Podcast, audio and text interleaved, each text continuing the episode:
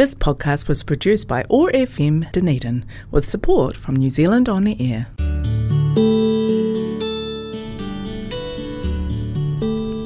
Telugu states in South India are famous for culture, temples, food, Tollywood, and sense of humor. I am Sasi, welcoming you to Namaste Telugu. Over the next half an hour, we will listen to beautiful Telugu songs and news from this exotic location in South India.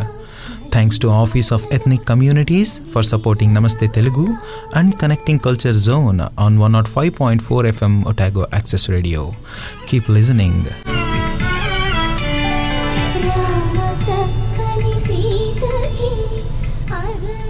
నూట ఐదు point నాలుగు FM Otago access రేడియోలో నమస్తే తెలుగు షోకి స్వాగతం నేను మీ ససి అర్థం కానిది అద్భుతమని వివరించలేనిది వివేకమని భయపెట్టేవాడిని భగవంతుడనే మనస్తత్వం ఉన్నంతకాలం మతం మారణ హోమం ఎలా ఆగుతాయి? రాయిని దేవుడని ఆకలిగున్న మనిషిని అడుక్కునేవాడని అన్నంతకాలం స్వార్థం అధికారం ఎలా తగ్గుతాయి? గెలుపుకు బ్యాంకు బ్యాలెన్స్ కొలమానమైనంతకాలం మానవత్వం నమ్మకం ఎలా దొరుకుతాయి? ప్రేమకి కులం స్నేహానికి మతం సరిహద్దులైనప్పుడు సమానత్వం సౌభ్రాతృత్వం ఎలా అందుతాయి? ప్రాణానికన్నా పైసలు మనుషుల కన్నా అవసరాలు ముఖ్యమైన రాజ్యంలో దోపిడీదారులు నమ్మక ద్రోహులేగా రాజులు. పిల్లల కన్నా పరువు అమ్మకన్నా అమ్మ కన్నా బంగారం నాన్న కన్నా ఆస్తి ఎక్కువైన సమాజంలో ఖూనీకోరులేగా పెద్ద మనుషులు. ఇవన్నీ ఉన్నా ఏమీ లేనట్టు నా దేశం గొప్పది నా సంప్రదాయం గొప్పది నా మతం గొప్పది నా కులం గొప్పది నా ప్రాంతం గొప్పది అని అబద్ధాలతో మనసుల్ని మోసం చేస్తూ ప్రశ్నించిన ప్రతి వాడిని పిచ్చోడంటూ రండి భూగోళం దద్దరిల్లేలా అరుద్దాం. మేరా భారత్ మహాన్. ఎవడైనా ఒప్పుకోకపోతే పట్టించుకోకండి. వాడు మనిషి కాబోలు. అలాంటి వాడికి దూరం జరగండి. మన జాతి కాదుగా. ఇవాళ దీని గురించి ఎందుకు మీకు చదివి వినిపించాలి అనిపించిందంటే నేను ఇది టూ థౌజండ్ సిక్స్టీన్లో రాశాను. అప్పుడు ఎలాంటిదే ఒక కైండ్ ఆఫ్ మైండ్ సెట్ ఉన్నింది ఆ రోజు ఎందుకో బాధేసి అసలు ఏం జరుగుతుంది అనే దీంతో రాశాను అది. మూడేళ్ళు అవుతుంది ఇది మారలేదు. బహుశా నేను అనుకున్న మూడేళ్ళు చాలా పెద్ద టైం లేను ఇంత లోపల ఏం మారుతుంది అని.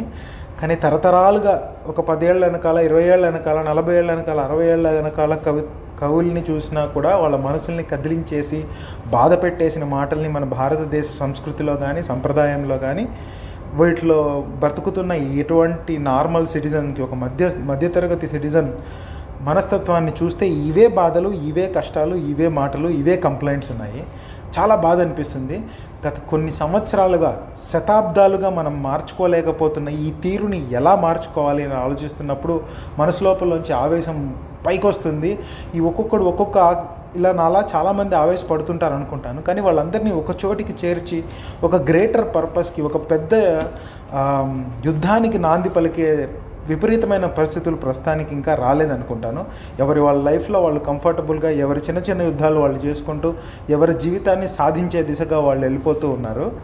ఎందుకు ఈ ఆలోచన ధోరణి వచ్చింది అంటే నిన్న ఒక సినిమా చూశాను. మిడిల్ క్లాస్ మెలడీస్ అని. చాలా బాగుంది. వీలైతే చూడండి. It's a nice movie. Amazon ప్రైమ్లో ఉంది. ఆ మూవీలో ముఖ్యంగా పాత్రల గురించో వాటి తీర్థనుల గురించో కాకుండా ఆ ఆ సినిమాకి ప్రధాన ఆత్మ అయినటువంటి మిడిల్ క్లాస్ లైఫ్లో ఉన్నటువంటి కష్టాలు డబ్బులకు సంబంధించి కానీ ఒక మిడిల్ క్లాస్ వ్యక్తి యొక్క సక్సెస్కి సంబంధించి కానీ అనేది నన్ను బాగా ఆకట్టుకునింది అనమాట ఎందుకంటే మనమందరం కూడా మిడిల్ క్లాస్ లేదా లోవర్ మిడిల్ క్లాస్ నుంచి వచ్చిన వాళ్ళమే నేనైతే. మన ఈ lower middle class middle class Indian కమ్యూనిటీలో సక్సెస్ని ఎప్పుడు కూడా మనకున్న ఇంటితో మనకున్న కారుతో మనం చేసుకునే భార్య అందంతో అమ్మాయి అయితే చేసుకునే వాడి స్టేటస్తో వీటితో కొలుస్తూ ఉంటారనమాట ఇలా ఎలా ఎప్పుడైతే అలా కొలవడం మొదలుపెట్టి దాన్ని ఒక కొలమానంగా తీసుకొని దాన్ని రెఫరెన్స్గా వాడుకుంటామో ప్రేమ ఆప్యాయత అనురాగాలు వీటన్నిటిని సెకండరీ ప్రయారిటీకి అయిపోతాయి. ఇవన్నీ లేవని నేను అనడం లేదు కానీ అవన్నీ సెకండరీ అయిపోతాయి అనమాట ఎందుకంటే మనకున్న కాంపిటేటివ్ స్పిరిట్లో మనం ఎప్పుడైనా సరే జీవితంలో సక్సెస్ఫుల్ అవ్వడానికి వీలైనంత సక్సెస్ఫుల్ అవ్వడానికి ప్రయత్నిస్తూ ప్రయత్నిస్తూ ప్రయత్నిస్తూ ఉంటాము. ఈ ప్రయత్నించే దాంట్లో మనకు ముఖ్యమైనవన్నీ మనకి మనసుకు నిజంగా ఆనందం కలిగించేవన్నీ రెండో భాగం అయిపోతాయేమో. అలా రెండో భాగం అయిపోయినప్పుడు మెల్లిమెల్లిగా మెల్లిమెల్లిగా మనిషికి మనసుకి వాటి మీద రెసిస్టెన్స్ వచ్చేస్తుంది. అంటే ఇవి లేకపోయినా పర్లేదు. మనం ఎలాగోలా జీవించాలి సక్సెస్ఫుల్ అవ్వాలి. సక్సెస్ఫుల్ అంటే నా ఉద్దేశం ఒక డూప్లెక్స్ హౌస్ ఉండాలి ఒక మంచి కార్ ఉండాలి అందమైన భార్యను పెళ్ళి చేసుకోవాలి లేకపోతే అమ్మాయి అయితే పెద్ద ఇంటికి మా అమ్మాయిని ఇచ్చి చేయాలి ఆ అమ్మాయి అయితే మంచి ఒక ఆరు లక్షలు ఏడు లక్షలు సంపాదించేవాడిని పెళ్ళి చేసుకోవాలి హ్యాపీగా కార్లో తిరగాలి బంగారు వేసుకోవాలి ఫంక్షన్స్ చేయాలి. ఫంక్షన్స్ చేసినప్పుడు అందరికీ మనకున్న స్టేటస్ చూపించుకోవాలి. ఈ ప్రాసెస్ ఈ థాట్ ప్రాసెస్ ఈ సక్సెస్లో ఏమైపోతుంది అంటే నాలాగా మీలాగా చాలామంది యువకులు ఇప్పుడిప్పుడే సమాజాన్ని అర్థం చేసుకుంటూ జీవితాన్ని సాధించాలి జీవితంలో ఏదో చేయాలి అనుకునే వాళ్ళంతా విపరీతమైన స్ట్రెస్కి గురవుతున్నారని నా ఉద్దేశం. మనం మన మీద చాలా చాలా ఆలోచనలు చాలా చాలా ఆశలు అను ఇవన్నీ ఎలా అయిపోతున్నాయంటే మనం ఛేదించలేని ఒక అందమైన పంజరంలాగా తయారైపోతున్నాయి మన చుట్టూ. మనం ఎంత పుష్ చేయడానికి ట్రై చేసినా కూడా అమ్మా నాన్నల అనుబంధాలు బంధువుల ప్రేమ ఇవన్నీ కలిసి ఈ ఈ బంధాన్ని మనం మనల్ని చుట్టూ గట్టిగా చేసేస్తున్నాయి. ఆ దాన్ని ఛేదించుకొని మనలో ఉన్న రియల్ టాలెంట్నో లేకపోతే మనకున్న ప్యాషన్నో పర్సీవ్ చేసి దాంట్లో ఏదైనా సాధించడానికి చాలా చాలా చాలా కష్టం అవుతుంది నా పాయింట్ ఏంటి అంటే ఫర్ ఎగ్జాంపుల్ పిల్లల్ని వాళ్ళ ఇష్టానికి వదిలేసి మంచి పద్ధతుల్ని ఒక బౌండరీస్గా పెట్టి అందులో ఇది సాధిస్తేనే గెలుపు ఇది సాధిస్తేనే నువ్వు సక్సెస్ అయినట్టు అని కాకుండా వాళ్ళ ఇష్టాల్ని పర్సీవ్ చేసుకునేట్లుగా డిసిప్లైన్ని ఏర్పరిచి పెడితే గనక ప్రతి ఒక్కరికి ఏదో ఒకటి సాధించే ఒక అవకాశం మనం కల్పించిన వాళ్ళు అవుతాం అలా కాకుండా నీకు ఆల్రెడీ సక్సెస్ అనే టార్గెట్ సెట్ చేసి నువ్వు ఏ రకంగా అన్నా పో వాటిని అచీవ్ చేస్తేనే నువ్వు గెలిచినట్టు అన్నప్పుడు చాలామంది చెడు వైపు నుంచి వాటిని ఎలాగైనా సరే డబ్బులు సంపాదించడం సక్సెస్ అయినప్పుడు అది మంచి నుండి సాధించేవాడికి టైం పడుతున్నప్పుడు ఎవరైనా కూడా చెడు సాధించడానికే ప్రయత్నిస్తారు. అలా చిన్నప్పటి నుంచి చెడు వైపు వెళ్ళడం సాధారణం అయిపోయినప్పుడు రాంగ్ రూట్లో వెళ్ళి ఇంటికి తొందరగా చేరుకున్న వాడిని అమ్మా నాన్నలు బాయ్ మా వీడు చూసావా ఎంత తొందరగా చేరాడో? వీడు ఒకడు పక్కనోడు ఉన్నాడు. వీడు చాలా లేట్గా వస్తున్నాడు. వీడి వల్ల ఏమీ చేత కాదు అని చిన్నప్పటి నుంచి డిస్క్రిమినేట్ చేస్తే చిన్న చిన్నవన్నీ మనసులో పెడుతూ వచ్చారనుకోండి ఇమాజిన్ అలాంటి వాడు ఒక గవర్నమెంట్ ఆఫీసరో లేదా రెస్పాన్సిబుల్ పొజిషన్లో అలాంటి మైండ్ సెట్ ఉన్న వ్యక్తి ఉన్నప్పుడు ఆ వ్యక్తి నుంచి నిజాయితీ ఖచ్చితత్వము అందరికీ సమానంగా చూసే నేచర్ ఉంటుందని ఎలా ఎక్స్పెక్ట్ చేస్తాం? చేయలేం కదా. చిన్నప్పటి నుంచి మనం పిల్లల్లో ఏదైతే వాళ్ళ తలలో బీజం నాటి వాళ్ళని ఎలాగైనా సరే సక్సెస్ని అచీవ్ చేయాలనే ఒక ఉద్దేశంతో చెడుగా పోయినా కూడా మనం పట్టించుకోకుండా చిన్న చిన్న తప్పులు చేసినా దాన్ని తెలివిగా ఆనందించే భార్య తల్లిదండ్రులు ఉన్నంత కాలం పిల్లలలో నిజాయితీ పట్ల లేకపోతే నిజాయితీగా ఉంటే మనకు అల్టిమేట్ ఆనందం దొరుకుతుంది అనే దాని పట్ల అవగాహన లేనప్పుడు చిన్నపిల్లల్ని వాళ్ళు మళ్ళీ పెద్దోళ్ళు అయిన తర్వాత మన గవర్నమెంట్ బ్యూరోక్రాట్స్ అయిన తర్వాత లేకపోతే రాజకీయ నాయకులు అయిన తర్వాత వాళ్ళని న్యాయంగా ఉండాలి అని మనం ఎక్స్పెక్ట్ చేయడం చాలా తప్పు అనమాట అంటే కరెక్ట్ పార్త్లో ఉండట్లేదు అని నా ఉద్దేశం. ఇవన్నీ చెప్తున్నా నేను కూడా ఎక్కడో చోట ఇలాంటి తప్పులు చేస్తూ ఉన్నాను చేశాను చేయబోతాను కూడా. వాటన్నిటిని సరిదిద్దుకోవడమే జీవితం అని నా ఉద్దేశం. అయితే ఆల్రెడీ మనకు ఉన్నటువంటి ఈ స సక్సెస్ అనే ఒక స్ట్రెస్తో పాటుగా దీనికి తోడు మనకు కులాలు మతాలు ఫ్రెండ్షిప్ ఎవరితో చేయాలి ఎవరితో చేయకూడదు ఆడపిల్లలు ఎవరితో మాట్లాడాలి మాట్లాడకూడదు అబ్బాయిలు ఎలా ఉండాలి అమ్మాయిలు ఎలా ఉండాలి అనే అనేక లెవెల్స్ ఆఫ్ గీతలు ఉంటాయన్నమాట. వీటన్నిటిని కొంచెం దాటినా కూడా మనల్ని రెబల్ అంటారు. ఆ రెబల్ అన్న తర్వాత సంఘంలో గౌరవం లేకపోవడం లేకపోతే చిన్నగా చూడడం అలా చిన్నగా చూసినందుకు మనం డిప్రెస్ అవ్వడం డిప్రెస్ అయిన తర్వాత మనం మన యాక్చువల్ పొటెన్షియల్ని లూజ్ అవ్వడం ఇలా చాలామందికి జరుగుతుంది. అదే మన సంఘం కనుక దేన్నైనా అంటే విచ్చలవిడితనాన్నో విశృంఖలత్వాన్నో నేను అనడం లేదు. ఆ పొటెన్షియల్ని సాధించగలిగే ఎటువంటి మార్గాన్ని బిహేవియర్నైనా యాక్సెప్ట్ చేయగలిగే ఒక సొసైటీ ఉందనుకుందాం. అలాంటప్పుడు మనము మన మన సక్సెస్ లిమిట్లెస్గా ఉంటుంది. మనం ఇంతకుముందు మనం ఎప్పుడో విశ్వంభర గురించి మాట్లాడుకున్నప్పుడు మనిషి జీవితంలో వైజ్ఞానికంగా దాని తర్వాత స్పిరిచువల్గా ఆ తర్వాత ఆర్ట్స్ పరంగా ఎలా ఈ మూడు చాలా ముఖ్యమైనవో మనము ఈ మూడిటి ప్రాసెస్లో ఏదైతే ఈ సక్సెస్ సాధించే ప్రాసెస్లో పొందే ఆనందాన్ని కాకుండా అల్టిమేట్గా విజయాన్ని మాత్రమే చూస్తున్నాము అనేది నా పాయింట్ అనమాట దీనికి ఒక బెస్ట్ ఎగ్జాంపుల్ మీకు చెప్తాను. అది ఎలా అంటే ఒక థర్టీ ఇయర్స్ క్రితం లేదా ఫార్టీ ఇయర్స్ క్రితం కనుక మీరు సోషల్ స్టేటస్ని మన సంఘంలో ఉన్నటువంటి ఆచార వ్యవహారాల్ని మనుషుల మైండ్ సెట్ని చూసుకుంటే కనుక డైవర్స్ డైవర్స్ తర్వాత మ్యారేజ్ చనిపో భర్త భార్య చనిపోవడం చని భర్త స్పెషల్గా భర్త చనిపోవడం భర్త చనిపోయిన తర్వాత పెళ్ళి అనేవి చాలా పెద్ద టబు అనమాట ఇప్పుడు మీరు కనుక చూసారంటే అది కొంచెం నార్మల్ అయిపోతూ వస్తుంది. దీనివల్ల జరిగే గొప్పవి మీరు చాలామంది ఆలోచించుంటారో లేదో నాకు తెలియదు కానీ ఆడవాళ్ళు చాలామంది డిప్రెస్ అయిపోకుండా ఈ స ఈ యాక్సెప్టెన్స్ అనేది కాపాడుతుంది. ఫర్ ఎగ్జాంపుల్ ఆడవాళ్ళు కానీ మగవాళ్ళు కానీ మన అరేంజ్డ్ మ్యారేజెస్లో పూర్తిగా తెలుసుకోకుండా పెళ్ళిళ్ళు చేసుకుంటాం. పెళ్ళిళ్ళు చేసుకున్న తరువాత ఒకవేళ వాళ్ళకి నిజంగా పడట్లేదు అనుకుందాం సిల్లీ రీజన్స్ ఉన్నప్పుడు కలిసిపోవాలి చాలా కలిసి ఉండడానికి ప్రయత్నించాలి ఏ జంట అయినా కూడా అది నేను ఖచ్చితంగా ఒప్పుకుంటాను. కానీ నిజంగా బేసిక్ డిఫరెన్సెస్ కనుక ఉన్నప్పుడు విడిపోయారనుకుందాం. అదే ఇరవై ఏళ్ళు ముప్పై ఏళ్ళ క్రితం అయితే ఈ ఈవిడ జీవితం సర్వనాశనం అయిపోయినట్టే. ఇంకెవరు ఆమెను పట్టించుకోరు. ఏదో మహాపాపం చేసినట్టు ఆవిడని ఒక మూలకు వదిలేసేవాళ్ళు అనమాట అలాంటప్పుడు దానికి భయపడి మాత్రమే జీవితాంతం కుంగుబాటులో డిప్రెషన్లో ఆవిడ భరిస్తుంది భర్తని. అదే గనక ఇలా విడిపోయినా కూడా సాధారణంగా యాక్సెప్ట్ చేసి మళ్ళీ పెళ్ళిళ్ళు జరగగలిగే స్థాయి ఇప్పుడు వచ్చినట్లు ఇంకా పూర్తిగా రాలేదనుకోండి. అలా వచ్చినట్లు కనుక ఉంటే ఆల్దో డైవర్స్ అనేది డిఫికల్ట్ ప్రాసెస్ అయినా ఒక మనిషిని కుంగుబాటుకి గురి చేసినా కూడా దాని తర్వాత లైఫ్ బాగుంటే గనక అలా చాలామంది ఆడవాళ్ళు లేదా మగవాళ్ళు డిప్రెస్ అయిపోయి జీవితంలో ఏమీ సాధించలేకుండా జీవితాంతం బాధపడుతూ కుమిలిపోకుండా ఇంకొకరిని వాళ్ళ జీవితంలోకి ఆహ్వానించి ఇంకొక అద్భుతమైన ఫ్యామిలీని లేకపోతే ఆనందకరమైన ఒక చిన్న ఫ్యామిలీని క్రియేట్ చేసుకున్నారు అనుకుందాం. ఇలా ఎక్కువ ఆనందకరమైన ఫ్యామిలీలు మన సొసైటీలో ఉంటే మన సొసైటీ ఓవరాల్గా పాజిటివ్గా ఉంటుంది. ఇంట్లో కష్టంగా ఉంటే డ్రైవ్ చేసుకోవచ్చేప్పుడు ఎవడన్నా ఎదురొస్తే సడన్గా గలీజ్ బూతులు తిడతాడు. అదే ఇంట్లో సంతోషంగా ఉన్నాడు అనుకోండి ఎవడన్నా ఎదురొచ్చినా కూడా ఆ ఫోన్లే బాబు వదిలేసే అంటాడు. ఇది ఒక ఆనందకరమైన ఒక చిన్న స్ట్రెస్ఫుల్ సిచ్యువేషన్ని అవాయిడ్ చేయడం. అనే బిగ్గర్ స్కేల్ పెద్ద స్కేల్లో మీరు ఆలోచిస్తే కనుక కొన్ని వందల వేల కుటుంబాలు సంతోషంగా ఉంటే కొన్ని వందల వేల స్ట్రెస్ఫుల్ సిచ్యువేషన్స్ని మనం రోడ్డు మీద కానీ కామన్ సోషల్ గ్యాదరింగ్స్లో కానీ మనం ప్రివెంట్ చేయగలం.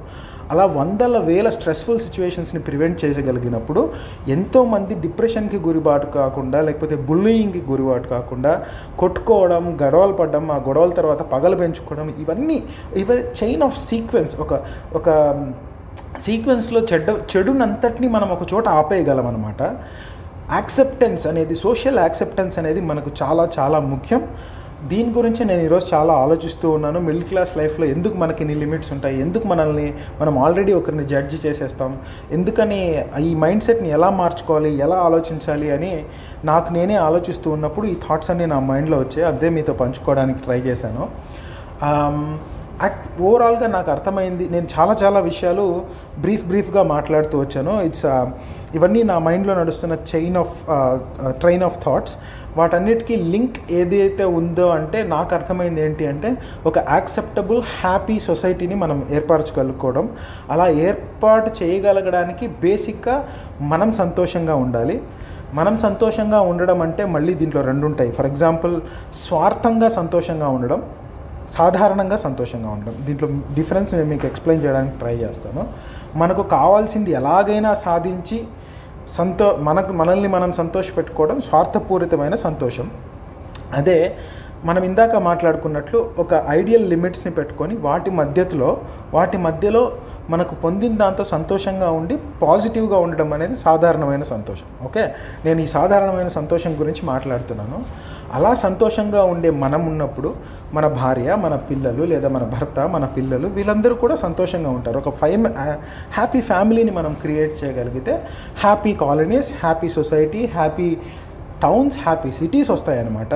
ఇలా హ్యాపీ సిటీస్ ఉన్నప్పుడు ఇందాక మనం మాట్లాడుకున్నటువంటి ఎలాంటి స్ట్రెస్ఫుల్ సిచ్యువేషన్ని ఒక చైన్ ఆఫ్ బ్యాడ్ కాన్సిక్వెన్సెస్ని మనం ఖచ్చితంగా ఆపగలుగుతాం.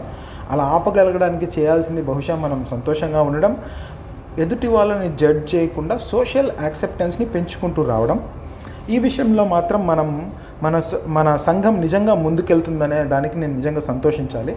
ఎందుకంటే ఇందాక మాట్లాడుకున్నప్పుడు ఒకప్పుడు వితంతు వివాహాలు లేకపోతే సెకండ్ మ్యారేజెస్ ఎంత పాపమో ఈరోజు వాటిని అంతగా యాక్సెప్ట్ చేయగలుగుతున్నాం. దానివల్ల చాలామందిని డిప్రెషన్ నుంచి మనం దూరం చేయగలుగుతామని నేను చేయగలుగుతున్నామని అనుకుంటున్నాను. అలాగే ఇంకా చాలా మారాలి. అలా మారుతూనే ఉండాలి. అలా ఎవాల్వ్ అవుతూనే ఉండాలి. ఈ ప్రపంచంలో ఏ నాగరికత అయినా ఎలాంటిదైనా ఎంత బలంగా ఉన్నదైనా కూడా సమయంతో పాటు పరిణితి చెందకపోతే అంటే డిఫరెన్సెస్ రాకపోతే వెన్ డిఫరెన్సెస్ వచ్చి వాటిని సార్ట్ అవుట్ చేసుకొని మనం ఎవల్యూషన్ చెందకపోతే కనుక అవి ఎప్పుడు పెరిష్ అయిపోతాయి. ఒకప్పుడు స- సరస్వతి సివిలైజేషన్ కానీ ఇండస్ వ్యాలీ సివిలైజేషన్ కానీ లేకపోతే ఇంకెలాంటి చిన్న చిన్న సివిలైజేషన్స్ ఒకప్పుడు ఎంత ఫ్లోరిష్ అయినా కూడా అంతకన్నా బెటర్ సివిలైజేషన్తో అది ఢీ కొట్టినప్పుడు మనుషులు ఈ పర్టికులర్ సివిలైజేషన్లో అడ్వాన్సెస్ లేకుంటే వేరే సివిలైజేషన్కి అట్రాక్ట్ అవుతారు. అలా అట్రాక్ట్ అయినప్పుడు మెల్లిమెల్లిగా మెల్లిమెల్లిగా మన సంప్రదాయాల్ని సంస్కృతిని సివిలైజేషన్ని మర్చిపోతారు. ప్రస్తుతానికి మన మీద వెస్ట్రన్ సివిలైజేషన్ కూడా అలాంటి ఎఫెక్టే చూపిస్తుంది. మనము బెస్ట్ ఆఫ్ బోత్ వరల్డ్స్లో ఉండడానికి ట్రై చేస్తున్నాము. ఎట్లా అంటే మన సంఘం మన సొసైటీలో దొరికే ప్రివిలేజెస్ని వెస్ట్రన్లో దొరికే ప్రివిలేజెస్ని తీసుకొని ఒక ప్యాకేజ్ లాగా ఉండడానికి ప్రయత్నిస్తున్నాము. అది ఎప్పటికీ కష్టమే. ఎందుకంటే ఎలాంటి సంస్కృతిలో అయినా కూడా కొన్ని లాభాలు ఉంటాయి కొన్ని బాధ్యతలు ఉంటాయి. వీటిని మనం భరించాలి. వెల్ um, అది ఇవాళకి నేను ఆలోచించిన నా మనసులో రన్ అయిన థాట్స్ మరి ఇంకా ఈ వారానికి సెలవు తీసుకుంటూ వచ్చే వారం మరికొన్ని టాపిక్స్తో మిమ్మల్ని కలుసుకోవడానికి ప్రయత్నిస్తాను. అంతవరకు వింటూనే ఉండండి. One O five point four FM Otago access రేడియోలో నమస్తే తెలుగు షో. మీ అందరి సపోర్ట్ చాలా ముఖ్యం. దయచేసి మీకు సా టైం దొరికినప్పుడు విని రివ్యూ రాయడానికి ప్రయత్నించండి. అండ్ నేను లాస్ట్ కొన్ని ఎపిసోడ్స్లో చెప్పినట్లు నా ఫేస్బుక్ మెసేజ్ ద్వారా కానీ ఫోన్ ద్వారా కానీ మీ అమూల్యమైనటువంటి సలహాలు సూచనలు నాకు ఇస్తే అవి మన ఇద్దరికి నాకు సంతోషంగా అనిపిస్తే లేకపోతే నాకు బెటర్గా అనిపిస్తే తప్పకుండా తీసుకొని ఇంప్లిమెంట్ చేయడానికి ప్రయత్నిస్తాను. అది ఈ వారం సంగతులు. ఇంకేం లేవు. వచ్చే వారం మళ్ళీ కలుసుకుందాం. అంతవరకు శనర్థలు నమస్కారం. ఏ పిల్ల పరుగున పోదామా? పో జంటగా ఉందామా? రా రా కంచే దుంకి చక చక ఉరుకుతూ రంగుల విల్లును తీసి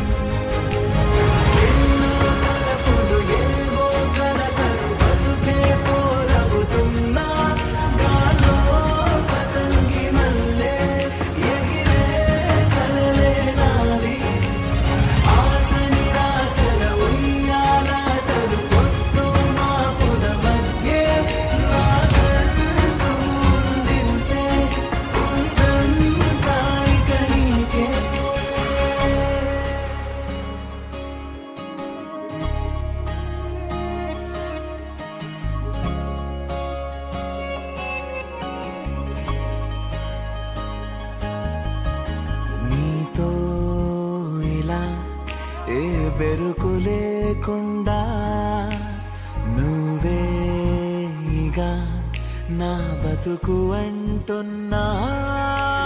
నిన్న నేడు రేపు కూర్చి నీకై పరిచారే తలగడగా. నీ తలను వాచి కళ్ళు తెరిచిన ఈ దునియా మిలవిల చూడే.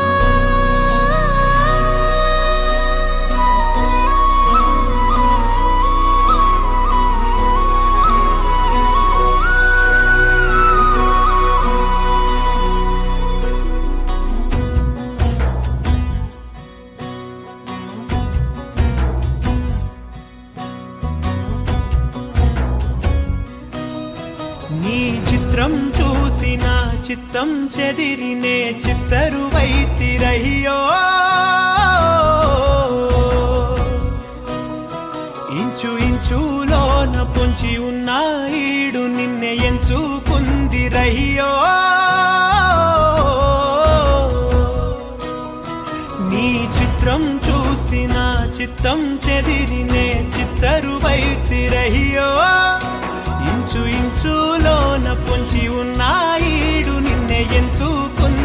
ఎంచుకుంది